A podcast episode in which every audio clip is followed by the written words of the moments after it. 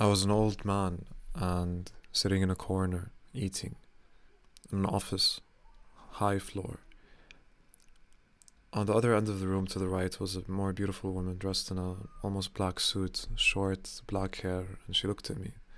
She held her chest in the middle uh, with two fingers and did a circular motion.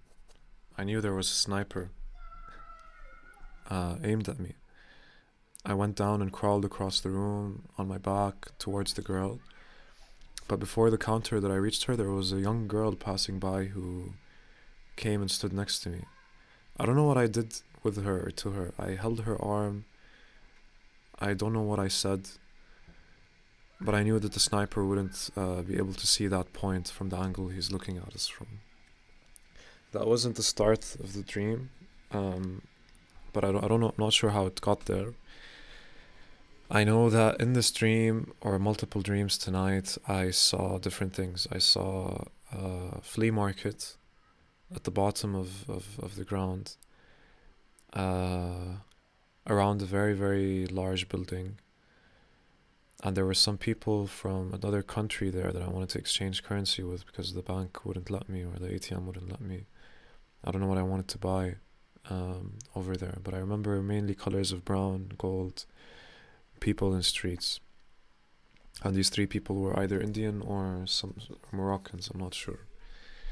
I remember going down maybe in under this very large building and there was a prison and I was there visiting and everyone in this prison was very weird uh, bald heads, mohawks, uh, smaller figures, some beds, some couches, sitting around with each other, playing cards, whatever. It's just like it's these people that are now socializing with each other in this space, you know. And how does that make sense? Um, yeah, I don't, I know what else. Like something ar- around the lines of very expensive buildings and cars and driving and going somewhere. And what I already mentioned. That was the dream. In the last while, my dreams haven't been so, so, so clear. There's things that I felt like I could really expand on.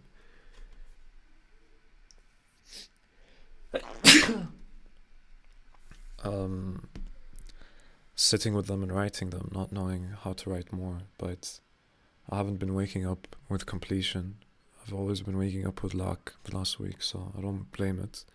I've been writing my dreams long enough to let the periods where I feel like my dreams aren't as vivid and real, just let them be.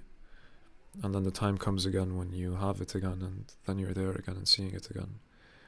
But still, I find something very interesting is how I'm so good at knowing and hearing conversation and then losing it when I wake up. Such is life.